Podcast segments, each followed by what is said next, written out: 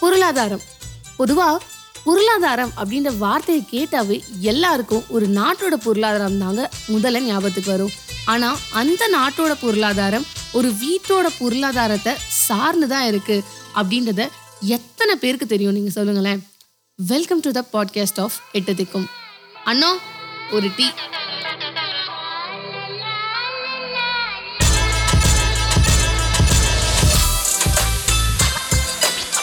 நான் உங்க டீ கடை எக்கனாமிஸ்ட் விஷ்ணு பிரியா பேசிட்டு இருக்கேன்.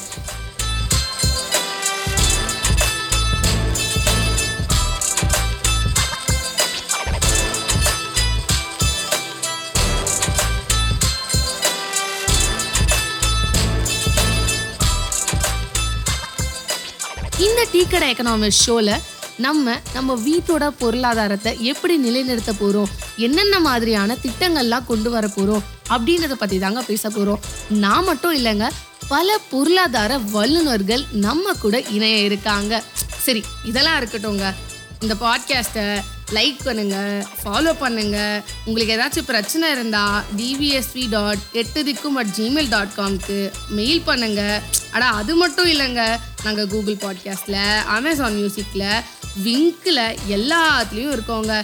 நீங்கள் மட்டும் இல்லாமல் உங்கள் பசங்க உங்கள் பேர பசங்க உங்கள் ஃப்ரெண்ட்ஸு உங்கள் பாய் பெஸ்டி கேர்ள் பெஸ்டி அம்மா அப்பா. ம், போதும் போதும் போதும். லிஸ்ட் பெருசா போய்கிட்டு இருக்கு இது மாதிரி யாரு இருந்தாலும் சரிங்க. எல்லாரையும் எங்களுக்கு வந்து ஃபாலோ பண்ண சொல்லுங்க. அது மட்டும் இல்லைங்க நாங்க இது மட்டும் இல்லாம இன்னும் நிறைய பல விஷயங்களை உங்க கூட சொல்ல போறோம். வெறும் ஃபினான்ஷியல் பிளானிங் நினைச்சிட்டீங்கன்னா உங்களுக்கு நஷ்டமாயிடுங்க.